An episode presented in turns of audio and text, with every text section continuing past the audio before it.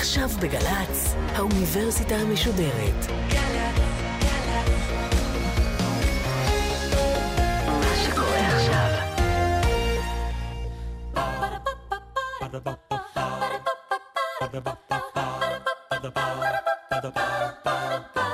האוניברסיטה המשודרת מציגה מבוא ל עם מאיה להט קרמן, והסמסטר שפה, והפעם שיחה עם הפרופסור נעמה פרידמן, חוקרת שפה ומוח מאוניברסיטת תל אביב, על רכישת שפה. עורכת ראשית, מאיה גאייר. ערב טוב. ללמוד שפה זו לא משימה קלה. בשיעורים בבית הספר או באוניברסיטה, או לחלקנו בשיעורים פרטיים, דרך ספרים, בעזרת אפליקציות, דרושה הרבה מאוד השקעה כדי להשיג שליטה בשפה שנייה. כמבוגרים, אנחנו אמנם מצוידים בידע מוקדם על איך השפה צריכה להישמע, אבל uh, רבים מאיתנו לא יצליחו לעולם להגיע לרמה של דובר ילידי, שנולד עם השפה, גם לאחר שנים ארוכות של תרגול. מצב זה הופך למתסכל במיוחד כאשר אנחנו פוגשים בילד קטן, דובר אה, שפה זרה מבחינתנו, בן שלוש או ארבע, הוא מקשקש בלי הפסקה, ואנחנו לא מצליחים לנהל איתו אפילו שיחה בסיסית. תינוקות לומדים שפה בזמן קצר להפליא, והם עושים זאת ללא כל תהליך הוראה שיטתי או מאורגן. איך הם עושים את זה? האם הם מצוידים בכלים מולדים? כלים שמאפשרים להם להשתלט על היכולת המורכבת הזאת? ומדוע למבוגרים קשה כל כך להשתמש באותם כלים כדי ללמוד שפה שנייה? והאם קיים גיל קריטי בתקופת הילדות שבו ניתן לרכוש שפה נוספת בקלות יחסית? על כל אלה נדבר עם הפרופסור נעמה פרידמן. היא פרופסור לנוירופסיכולוגיה של השפה באוניברסיטת תל אביב, עומדת בראש הקתדרה להתפתחות הילד וחינוכו על שם ברנקו וייס, ובראש המעבדה לחקר שפה ומוח, והמעבדה לחקר התפתחות הילד על שם אדלר באוניברסיטת תל אביב גם כן, וכן בראש התוכנית הבינתחומית לתלמידים מצטיינים על שם עדי לאוטמן. ערב טוב לך, הפרופסור פרידמן. ערב טוב. את חוקרת כמה וכמה נושאים, רק בחלקם ניגע היום, בין השאר אפזיה, שזה הפרעות שפה בעקבות פגיעת מוח, הפרעות שפה ותחביר, דיסלקסיה, עיבוד משפטים בזמן אמת, רכישת שפה בעברית ובערבית פלסטינית, אבל נתחיל לאט לאט, ולפי הסדר, בשאלת היסוד, מהו תהליך רכישת השפה?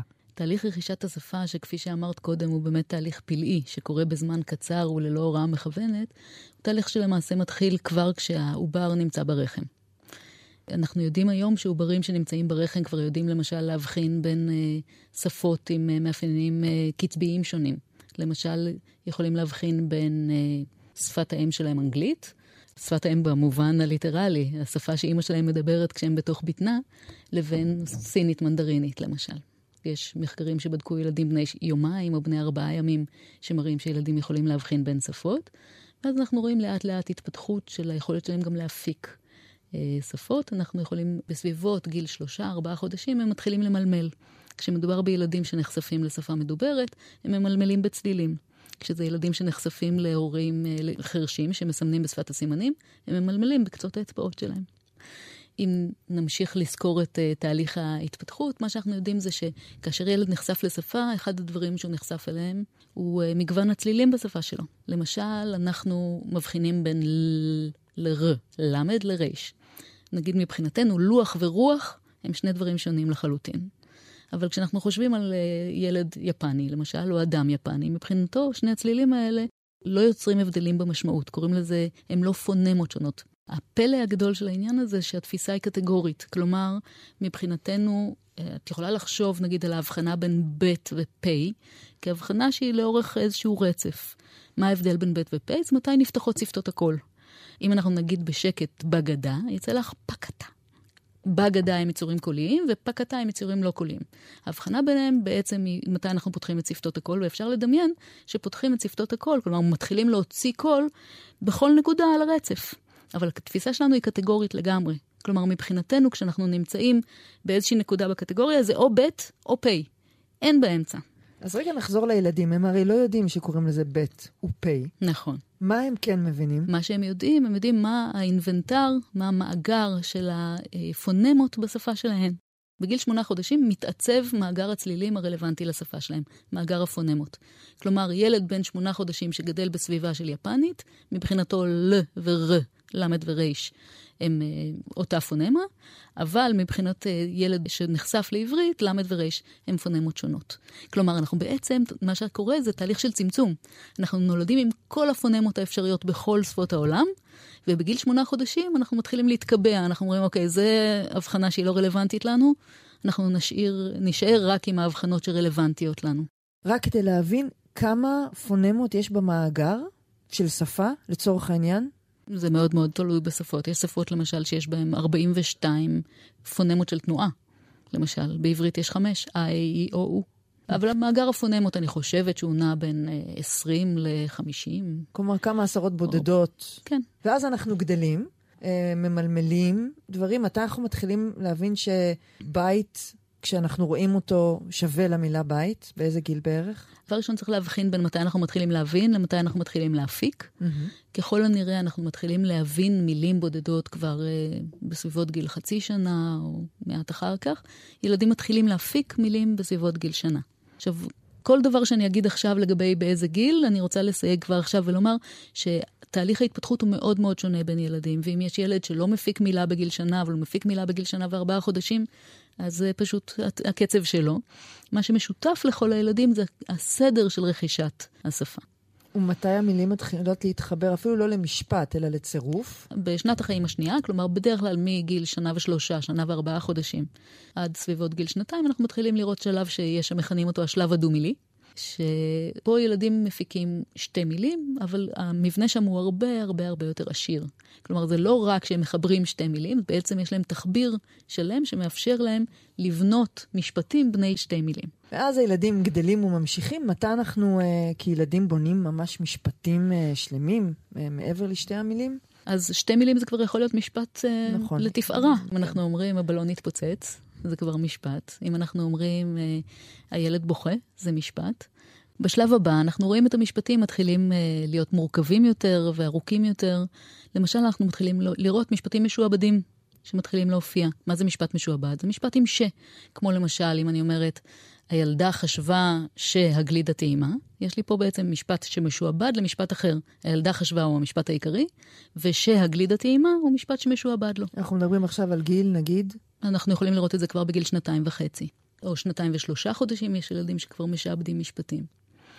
משם אנחנו ממשיכים לשלב של התחביר ממשיך אה, להסתבך, ושם אנחנו מתחילים לדבר על אה, משפטים עם תנועה תחבירית. מה זה תנועה תחבירית? זה כמובן מתבקש לשאול בשלב זה. למשל, כשאנחנו מדברים על עברית, אנחנו מדברים על סדר מילים שבו בדרך כלל מי שמבצע את הפעולה מופיע לפני מי שמושפע מהפעולה. למשל, אנחנו יכולים להגיד, אה, הילדה שתתה מים, נכון? מבצע הפעולה הוא הילדה, והמושפע הוא המים. אבל אנחנו יכולים גם להגיד, את המים האלה הילדה שתתה בשקיקה, נכון? ואז אם יש לנו את המים האלה, הם המושפע והם מופיעים לפני. המחשבה היא שהמבנה הבסיסי של המשפט הוא, למשל, מבצע פעולה, פועל ומושפע, ואז אם אנחנו אומרים משפט שבו המושפע הוא ראשון, חלה בו תנועה תחבירית. מה זה אומר תנועה תחבירית? המושפע נע לתחילת המשפט. האם זה בסדר שאני אתרגם את זה ליכולת לשחק טיפה עם השפה? לחייר בה קצת? זה, זה בהחלט uh, לחייר בשפה, אבל זה לחייר בשפה לפי חוקים מאוד ספציפיים. יש דברים שאנחנו יכולים להזיז, יש דברים שאנחנו לא יכולים להזיז. יש מקומות שאנחנו יכולים להזיז להם. למשל, אי אפשר להגיד, הנסיכה, הנסיך אהב את. נכון? אנחנו יכולים להגיד את הנסיכה, הנסיך אהב. או הפוך כמובן. את הנסיכה אהב הנסיך, כן. אבל לא הנסיכה, הנסיך אהב את. כלומר, יש דברים שאנחנו יכולים להזיז ויש דברים אחרים שאיננו יכולים להזיז. והכללים האלה הם חלק מהכללים שילדים רוכשים בשנה השנייה או השלישית לחיים שלהם. מה יכול לזוז ומה לא יכול לזוז. ואז אנחנו מתחילים לראות אותם אומרים כל מיני משפטים שיש בהם תנועה תחבירית. זה בגיל שנתיים, שלוש, אנחנו רואים אותם אומרים, שואלים שאלות. אחד הדברים הכי חשובים לילד שמתפתח זה לשאול שאלות. הרבה מהשאלות שהם שואלים הן שאלות שדורשות תנועה תחבירית. למשל, איזה שוקולד קנית לי היום? כן, איזה שוקולד קנית לי היום? זה משפט עם תנועה תחבירית. את קנית לי היום איזה שוקולד. מה שאת אומרת לי פה בעצם, זה שמה שמבוגרים לוקח להם המון זמן בשפה זרה להבין מה מותר להפוך ומה לא, ילדים פעוטים ממש, בגיל מאוד צעיר, מבינים אינטואיטיבית. כן. עכשיו, הם מבינים אינטואיטיבית, ככל הנראה, מכיוון שיש להם איזושהי אה, מערכת שמאפשרת להם לרכוש שפה בצורה מאוד אה, יעילה. אבל הם לא מבינים את זה באופן מיידי. כלומר, אם את תשאלי ילד בגיל אה, שנה וחצי, את איזה ילדה הילד אוהב, או את איזה ילדה הסבתא אוהבת, הם לא ידעו אם את מתכוונת לסבתא אוהבת ילדה או ילדה אוהבת סבתא. זה דברים שמתפתחים, ולוקח להם זמן להתפתח. גם uh, שאלה כמו, או משפט כמו זאת הילדה שהסבתא אוהבת, הם מבינים רק בגיל שש. מעניין, זאת אומרת, עכשיו את מרחיבה את התחום לשש שנים ראשונות, לא נכון, רק לשלוש. נכון. אנחנו התחלנו לדבר על מתי אנחנו רואים ניצנים של משפטים עם תנועה, אבל למעשה כאשר אנחנו בודקים, וזה אה, חלק ניכר מהמחקרים שאנחנו עושים, בודקים מתי ילדים מצליחים ממש להבין משפטים כאלה. ואנחנו רואים שבכיתה א' הם כבר מבינים. יש ילדים שכבר בגיל חמש מבינים. אבל לפני כן, רוב הילדים אינם מבינים משפטים שיש בהם כזאת תנועה של המושפע. מעל מבצע הפעולה. במובן הזה יש היגיון למערכת חינוכית שמכניסה ילדים לאחר שהם סיימו את השלב השפתי הזה ללמוד קרוא וכתוב. זאת אומרת, קודם כל הם הבינו את השפה, סיימו את השלב הזה, ולכאורה כעת נכנסים ללמוד את זה באופן יותר פורמלי. אבל מסתבר שלא כל התחביר עדיין נרכש כשהם בני שש. למשל, משפטים כמו הסבתא שהילדה נשקה נרדמה, הם לא מבינים אותם עד כיתה ד'. וזה קשור להתפתחות של אזור ספציפי במוח, שאחראי על סוג של זיכרון עבודה תחבירי, שרק בסביבות גיל 10-11 הוא מבשיל, הוא מאפשר להם להבין את המשפטים האלה. משום שאתה צריך לשמור את הסבתא באיזשהו מקום בזיכרון עד שאתה מבין מה קרה איתה, בסוף בדיוק, המשפט. בדיוק. עכשיו, הרבה פעמים אנחנו בכלל לא מודעים לזה שאנחנו אומרים לילדים משפטים. אנחנו שואלים אותם שאלות, ואין להם מושג בכלל מה שאלנו. אחד מהדברים שעשינו להנאתנו, אבל גם לצורכי מחקר, זה לבדוק שירי ילדים ולבדוק ספרי ילדים ולבדוק עד כמה נפוצה בהם תנועה תחבירית, בשלבים שילדים עדיין לא מבינים אותם. ומסתבר שיש, שבממוצע משהו כמו שליש מהמשפטים בספרי ילדים, יש בהם תנועה תחבירית שילדים עדיין לא מבינים. גם בערבית, דרך אגב, בדקנו שירי ילדים וספרים בערבית. גם, למעלה משליש מהמשפטים הם משפטים עם תנועה תחבירית, בספרים שמיועדים לילדים בגילים שעדיין לא רוכשים את התנועה התחבירית. היית במקומם משכתבת את המשפטים הללו, או שזה מסייע להתפתחות השפה וטוב שכך? תראי, זה עניין של טעם. לדעתי לא הייתי משכתבת בכלל את הספרים האלה, אלא הייתי מקריאה להם את הספרים האלה ומראה להם את התמונות. ומראה להם, למשל, כשרואים תמונה של סבתא מנשקת ילדה, והמשפט אומר, זאת הסבתא שמנשקת את הילדה, הם יוכלו לבצע את הכישורים בין משפטים עם תנועה לבין תמונות, כדי להבין טוב יותר את המשפטים. להפך, אני חושבת חשיפה, חשיפה, חשיפה. ככל שחושפים ילדים ליותר מבנים, למבנים יותר מורכבים, אנחנו נותנים להם יותר סיכוי לרכוש את המבנים האלה בשפה שלהם. כלומר, ולכ... הדבר הזה הוא נכון, שלהקריא ספרות, גם אם היא גבוהה יותר לכאורה וגם אם היא יותר מורכבת, את אומרת, כן, בהחלט, זה כן תורם. כן, חשוב לי לציין שזה עניין של טעם אישי שלי ולא אה, עניין אה, מחקרי, מחקרי, אבל בהחלט כן, אני חושבת שצריך לחשוף אותם ככל האפשר. אבל צריך גם להבין שכשאנחנו נותנים שיעורי בית לילדים בכיתה ג', אומרים, אה, צבע את המספרים שבהם נמצאות התוצאות שמצאת במשפט שלוש, לא בהכרח הם מבינים בכלל את השאלה. תחשבי גם על משפטים שאנחנו שואלים את הילדים אה, מבוקר ועד ערב, איך עושה פרה? אחד מהמשפטים הבסיסיים שכל אה, הורג אה, שואל את ילדו, נכון? איך עושה פרה? זה משפט שיש בו שתי תנועות. כלומר, אנחנו לא, לא תמיד רגישים לעד כמה המשפטים שאנחנו אומרים לילדים מורכבים. האם בכל השלבים האלה שפירטת יש שלב קריטי, שאם עוברים אותו מבחינה גילאית, אתה פשוט לא יכול ללמוד את השפה הזאת באופן כל כך טבעי? במשך הרבה מאוד שנים, החל בעצם המחקר פורץ הדרך של לנברג, דיברו על תקופה קריטית להתפתחות שפה, והיה מדובר בילדים שכבר יש להם איזושהי שפה, ועד איזה גיל הם יוכלו לרכוש שפה שנייה כשפה טבעית. למשל, אפשר לחשוב על ילדים דוברי עברית שנוסעים עם ההורים שלהם לשליחות בחוץ לארץ, עד איזה גיל הם יוכלו לרכוש, למשל, אנגלית ללא מבטא. ולזה יש תשובות אה, אה, שונות, אבל מדברים על גיל 9, 12, 15, פחות או יותר בסביבות אה, תחילת גיל ההתבגרות. באיזשהו מובן חושבים ששפה זה כמו שפם. מתי שהשפה מתחיל להתפתח, התקופה הקריטית של השפה נעצרת. אבל בזמן האחרון אנחנו עובדים על תקופה קריטית שהיא שונה ומוקדמת בהרבה. מסתבר שיש תקופה קריטית בשנה הראשונה לחיים, שאם מחמיצים את חלון ההזדמנויות הזה, התחביר לא יוכל לעולם להתפתח בצורה תקינה. שוב, רק נדגיש, את מדברת על תחביר, לא על אוצר מילים כרגע. אלא על המבנה התחבירי של השפה. בדיוק. סדר המילים. כן. אני מדברת כרגע על תקופה קריטית לשפה ראשונה, ומסתבר שכשאנחנו מדברים על תקופות קריטיות, אנחנו מדברים על תקופות קריטיות שונות לסוגי ידע שפתי שונים. דיברנו על תקופה קריטית אולי לפונולוגיה, לצלילים. יש תקופה קריטית גם להתפתחות של התנועה התחבירית הזאת שדיברנו עליה עד עכשיו. והמקור לידע הזה הוא מכמה כיוונים. ראשית, ממחקר של אה, ילדים שנולדו עם ירידה בשמיעה. ילדים שנולדו עם ירידה בשמיעה ומתחנכים בשפה הדבורה, בגן מדברים איתם למשל בעברית או בערבית, והם לא נחשפים לשפת סימנים. חלקם יש להם קושי מאוד מאוד משמעותי בתחביר, למשל בחלק הזה של ההבנה של משפטים עם תנועה תחבירית. וניסינו להבין מה הקשר, מדוע שילד שיש לו ירידה בשמיעה, יהיה לו קושי בשפה. המפתח לגלות את התשובה לשאלה הזאת היה בכך שחלק מהילדים עם לקות בשמיעה, עם ירידה בשמיעה, יש להם תחביר תקין, ולאחרים יש תחביר לקוי. ניסינו לגלות מה ההבדל, מה מסביר את ההבדל בין הילדים שיש להם תחביר תקין לילדים שיש להם תחביר לקוי, ומה שגילינו להפתעתנו שלא מדובר בעומק הירידה בשמיעה. יכול להיות ילד עם ירידה מאוד מאוד חמורה, עמוקה בשמיעה, שמצליח להבין משפטים מורכבים, וילד שיש לו ירידה בינונית שאינו מצליח. אה, ראינו גם שזה לא משנה אם לילד יש שתל קוכליארי, שבלול, מה שאנחנו קוראים. שתל שבלול, כן. לעומת אה, מכשיר שמיעה שמרכיבים על האוזן. הדבר היחיד שמסביר את ההבדל בין ילדים מאוד uh, לקויים בתחביר עם לקוי בשמיעה לילדים תקינים עם לקוי בשמיעה זה מתי הם קיבלו מכשיר שמיעה. ילדים שקיבלו מכשיר שמיעה במהלך השנה הראשונה לחיים, לא משנה אם זה מכשיר שמיעה או שתל uh, שבלול, אחר כך התחביר שלהם יכול להיות תקין לחלוטין. לעומת זאת, ילדים עם לקות בשמיעה מלידה, שמקבלים אה, מכשיר שמיעה או שתל אחרי גיל שנה או אחרי גיל שלוש, אנחנו רואים שיש להם קושי בתחביר. עכשיו, באיזה אופן זה מתקשר לתקופה קריטית? הילדים שלא קיבלו קלט לשוני מספיק בשנה הראשונה לחיים, בגלל שהם לא שמעו טוב, פספסו את חלון ההזדמנויות לרכישה של תחביר, ולכן בשלב מאוחר יותר אנחנו בודקים אותם כשהם uh, בכיתה ד' למשל, או גם כשהם מבוגרים, אנחנו רואים שיש להם קושי בתחביר.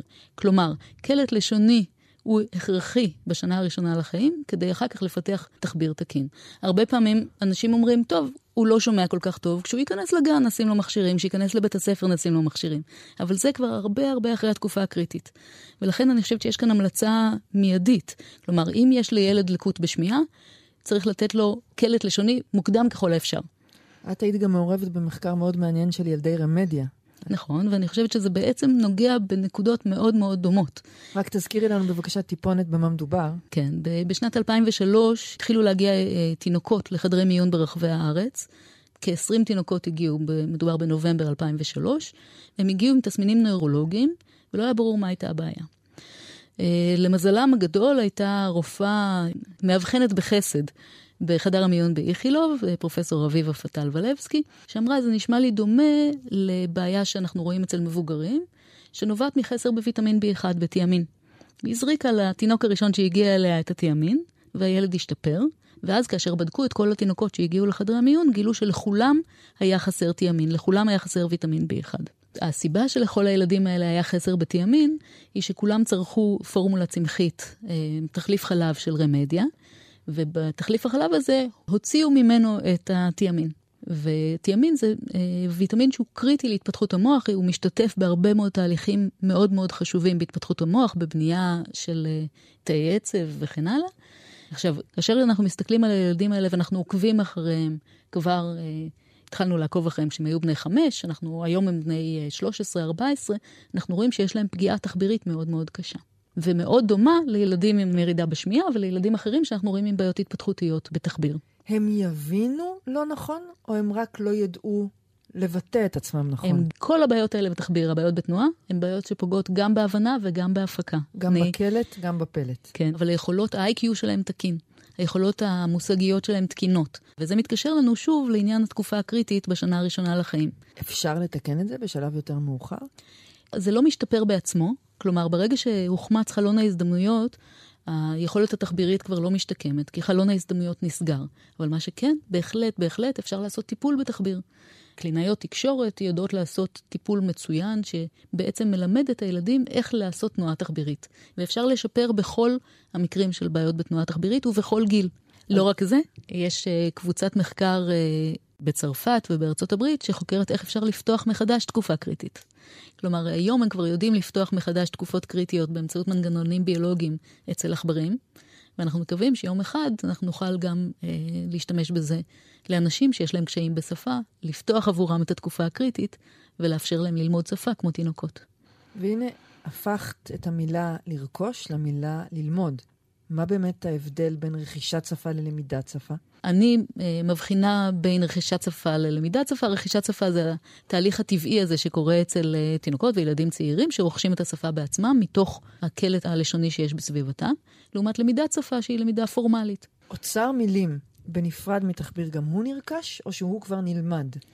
אוצר המילים הוא בוודאי נרכש, אבל אנחנו לא מכירים תקופה קריטית לרכישה של אוצר מילים. למשל, אצל אותם ילדי רמדיה, בגילים הצעירים היה לנו חשש שיש להם בעיה גם בתחום המילים, ועם הזמן, ככל שאנחנו בודקים אותם כשהם מתבגרים, הם מדביקים את הפער. כלומר, הם מצליחים לרכוש את המילים ומצליחים לשלוף אותם, בעוד שהתחביר נותר מאחור.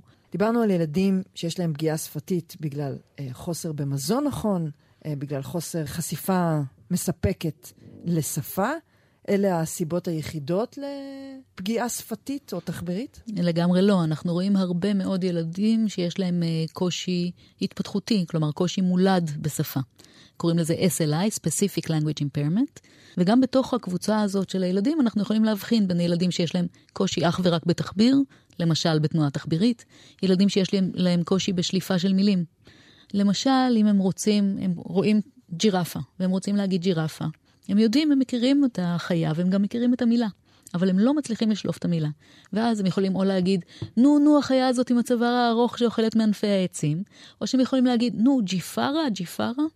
כלומר, אנחנו יכולים לראות גם קושי שמתבטא בהיסוס ארוך, או קושי שמתבטא במעקף, בלנסות להסביר מהו הדבר שאני רוצה לדבר עליו, או טעות פונולוגית, טעות צלילית, למשל סיכול של הצלילים. כלומר, אנחנו לא מדברים על מבוגרים שמתקשים להיזכר במילה והסיבות יכולות להיות אחרות, אלא ילד שכך הוא נולד, כך הוא בונה את השפה שלו. בדיוק, ואנחנו רואים ילדים שזה באופן ספציפי הבעיה שלהם. אז זה עוד סוג של בעיית שפה שיכולה להיות התפתחותית, כלומר מלידה. וכל הדברים שאמרת, אנחנו יודעים לזהות איפה הם נמצאים? זה מקום ספציפי במוח שמשבש את העניין הזה או העניין האחר? בהחלט, כן. יש שני מקורות עיקריים להבנת הייצוג המוחי של שפה, או של תפקודי שפה שונים. אנחנו יכולים להסתכל מה המוח עושה בזמן אמת כאשר אה, אדם שומע משפט. ולראות אזורים במוח שמגיבים, למשל, בהדמיה מוחית, ב-FMRI, ב-functional MRI, אזורים במוח שמגיבים, לדוגמה, לתנועה תחבירית, או אזורים במוח שפועלים כאשר אנחנו קוראים מילה. אני יכולה לתת לאדם שנמצא, שוכב לו להנאתו בתוך המגנט, בתוך ה-MRI, אני יכולה לתת לו משפט כמו, אה, הסבתא נשקה את הילדה הג'ינג'ית, ומשפט, את הילדה הג'ינג'ית הסבתא נשקה. ולראות איזה אזורים אצלו במוח פועלים בכל אחד מהמשפטים, להפחית את הפעילות המוחית במשפט הפשוט מהמשפט עם התנועה, ואז אני אדע איזה אזור במוח פועל כאשר אני שומעת משפט עם תנועה. ואכן יש קורלציה לפגיעה אצל ילדים שמשבשים את המקומות האלה בשפה? אה, אז אה, זה מחקר שהוא ממש בחיתוליו, האיתור של המיקומים המוחיים אצל ילדים, אצל ילדים עם פגיעות שפה, אבל בהחלט יש הרבה מאוד עבודה על אנשים מבוגרים שהייתה להם שפה תקינה ובעקבות אירוע מוחי, אנחנו רואים שיש להם אפזיה, כלומר בעיה בשפה בעקבות פגיעת מוח. ואצלם אפשר לזהות בדיוק איזה אזורים במוח, וזוהי השיטה השנייה לזיהוי מיקומים מוחיים של שפה שדיברתי עליה. אפשר לראות אצל אנשים עם אפזיה איזה אזורים במוח פגועים ואיזה תפקודים שפתיים לקויים אצלם. ואם אנחנו רואים אדם, למשל, שעושה טעויות פונולוגיות, טעויות צליליות בשליפת מילים, ואנחנו רואים שיש לו פגיעה בעונה הטמפורלית, בעונה הרקתית באזור מסוים, אנחנו יכולים להסיק שזה המקום שבו מיוצג הייצוג הצלילי של מילים. כלומר, פרופסור פרידמן, את אומרת לנו שכאשר אנחנו נולדים, כל המקומות האלה במוח כבר נמצאים למעשה, והם מסייעים לנו, עוד בתוך הבטן, להבין את הצלילים שמתרחשים סביבנו. כלומר, בעינייך, הילד נולד כאשר הוא באיזשהו אופן עם הכנה לשפה. בהחלט. תראי, מאוד קשה להסביר אחרת איך ילדים שיש להם בעיות התפתחותיות מלידה מראים קושי ספציפי בתחביר, או ילדים אחרים שמראים קושי ספציפי בפונולוגיה, וילדים אחרים שמראים קושי ספציפי בחוקי שיח. אה, עדויות נוספות שמדברים עליהן הרבה, זה העובדה שהרי אנחנו לא מסוגלים כשאנחנו נוסעים לארץ אחרת ומנסים לרכוש את השפה רק מזה שאנחנו שומעים אותה, זה בלתי אפשרי כאשר אנחנו מבוגרים. יש איזשהו מנגנון שמאפשר לילדים לרכוש שפה ביעילות ובמהירות, שמאפשר להם רק מחשיפה לשפה למצות את החוקים שרלוונטיים לשפה שלהם. אבל את הלא הסברת לנו על תהליכים, ועל התפתחות, ועל שלבים. אם נולדנו עם כל הדברים האלה מוטמעים בנו, איך זה לא סותר את העובדה שיש שלב אחרי שלב, שלא נאמר שלב קריטי? כן, אז אנחנו מדברים על הבשלה של המוח. אנחנו מדברים על הבשלה של המוח שמאפשרת לנו לרכוש את הדברים בשלב אחר שלב, וחשוב גם להבין מהו הדבר שאיתו אנחנו נולדים. הדבר שאיתו אנחנו נולדים הוא הידע של מה יכול להיות חוק לשוני. ואז זה לא משנה אם אנחנו מדברים עברית או מנדרינית או שפת סימנים ישראלית. למשל, אין אף שפה שבה יש חוק שאומר, קח את ההברה הרביעית ותעביר אותה לתחילת המשפט. אבל כן יש חוק שאומר, קח את פועל העזר העיקרי ותעביר אותו לתחילת המשפט. כלומר, יש דברים שאנחנו יודעים שיכולים להיות חוקים בשפה האנושית, והחוקים האלה הם חוקים היררכיים, כלומר שמתייחסים למבנה המשפט, והם לא חוקים לינאריים שמתייחסים פשוט לסדר של צלילים. אבל יאמרו אולי המתנגדים לטענה הזאת, שהלא מלכתחילה שפה היא שיטה של תקשורת. זאת אומרת, אם הילד נולד כך והוא גדל בין קופים, משל היה טרזן, הרי הוא לא ידע לדבר את השפה הזאת אם הוא יצא מחברת הקופים רק בגיל 20. בדיוק, וזה בדיוק מה שדיברנו עליו כשדיברנו על החשיבות של הקלט הלשוני. בעצם רכישת השפה היא תזמורת שבה מנגנים גם כלי המבנים התחביריים למשל, והמבנים המולדים של מה, מהו חוק אפשרי, והקלט הלשוני. כלומר, אנחנו חייבים גם קלט לשוני, כפי שדיברנו קודם, וגם איזשהו מבנה מולד שאומר לנו מה יכול להיות חוק בשפה אנושית. ורק השילוב של שניהם מאפשר לנו מאוחר יותר לרכוש שפה. ואם תחזירי אותנו רגע לתיאוריות הראשוניות של חוקרי הלשון, כלומר לחומסקי, זאת התיאוריה החומסקיאנית? זה מה שהיא גורסת? בהחלט. תראי, חומסקי הוא לא הבלשן הראשון, הוא בהחלט בלשן שעשה מהפכה בבלשנות, אבל המחשבה של חומסקי היא שיש לנו מה שנקרא language acquisition device, מנגנון לרכישת שפה, והוא חייב קלט לשוני כדי לעצב את השפה של הילד באופן שמתאים לשפת המבוגרים שבסביבתו. אם הקלט הלשוני הוא כה קריטי, עד כמה האופן שבו אנחנו משוחחים או פונים לילדים שלנו בגילאים צעירים משפיע על הדבר הזה? כפי שראינו, יש תקופה קריטית להתפתחות שפה שמחייבת קלט לשוני, לכן חייבים כל הזמן לדבר עם הילדים. לגבי ההתיילדות, גם דיברנו על איך עושה פרה, אמנם לא תקין בעברית, אבל משהו שכולם אומרים, אה, שזה, הורים בעצם לא יודעים מה קל לילד ומה קשה לילד. ולכן הם יכולים להגיד, מדברים במשפטים משועבדים, מדברים במשפטים uh, מורכבים. הם ייקחו מזה את מה שהם צריכים וגם את מה שהם יכולים. מה שהשלב שלהם בהבשלה השפתית והמוחית מאפשר להם לקחת. אגב, הורים שמדברים בשתי שפות עם הילדים שלהם? נהדר, אז הילדים ירכשו שתי שפות. לא סתם, אנחנו גם רואים שילדים שגדלים בשתי שפות, כאשר אני מדברת על מצבים שבהם ההורים מדברים את שפת האם שלהם. לא שההורים מדברים שפה שהיא לא שפת האם שלהם, אבל כששני הורים מדברים בשתי שפות שונות אל הילד, הילדים גם גדלים לא רק עם ידע של שתי שפות, אלא גם עם ידע על-לשוני. כלומר, הם יודעים שיש שפות שונות, הם יודעים שאנשים שונים מדברים בשפות שונות, וכאשר יש ילד דו-לשוני שיש לו בעיות בשפה, למשל, אז הרבה יותר קל לטפל בו. כי הוא מודע, הוא מסוגל לדבר על השפה ולא רק בשפה. הפרופסור נעמה פרידמן, לסיום, האם ייתכן שאותה לקות בשפה תתבטא אה, באופן שונה בשפות שונות? בהחלט. ניקח לדוגמה את התחום של דיסלקסיה. דיסלקסיה היא בעיה בקריאה, ואנחנו מכירים היום 20 סוגים שונים של בעיות בקריאה. למשל סיכולים של אותיות, למשל אה, קריאה של כל מילה כאילו הייתה מילה חדשה. אה, למשל קפיצה של אותיות בין מילים, ואותה דיסלקסיה בדיוק תתבטא בצורה שונה בשפות שונות. למשל, אם יש לנו שפה כמו עברית, יש בה המון מילים שסיכול של האותיות יוצר מילה קיימת אחרת. למשל, תירסטריס, משענת מעשנת, מאכלים מלאכים. אז אם אנחנו נסתכל את האותיות בשפה, או אם אדם עם דיסלקסיה יסתכל את האותיות בעברית, הוא יקבל מילה קיימת אחרת ולא ידע שהוא עשה טעות. לעומת זאת, באנגלית יש מעט מאוד מילים כאלה. ולכן אותה דיסלקסיה בדיוק תתבטא באופן מאוד סוער בעברית, וכמעט לא תתבטא באנגלית. אותו דבר כאשר ילד עם דיסלקסיה או מבוגר עם דיסלקסיה קורא כל מילה כאילו הייתה מילה חדשה. אז למשל בעברית, את המילה עכשיו הוא יכול לקרוא אקשיב, אקשיב, אקשיו, אבל אה, ברוסית או בספרדית הוא יקרא את המילה באופן מאוד מדויק. כלומר, אותו ליקוי שפה בדיוק, אותה דיסלקסיה, תתבטא בצורה שונה בשפות שונות. פרופסור נעמה פרידמן, תודה רבה לך. תודה רבה. Ba-da-ba-ba-ba האוניברסיטה המשודרת, מבוא ל, מאיה להט קרמן שוחחה עם הפרופסור נעמה פרידמן, חוקרת שפה ומוח מאוניברסיטת תל אביב, על רכישת שפה. עורכת ראשית, מאיה גאייר. עורכות ומפיקות, מיקה נחטיילר ויובל שילר. מפיקה ראשית, אביגיל קוש. עורך הדיגיטל, עירד עצמון שמייר. האוניברסיטה המשודרת, בכל זמן שתרצו, באתר וביישומון של גל"צ, וגם בדף הפייסבוק של האוניברסיטה המשודרת.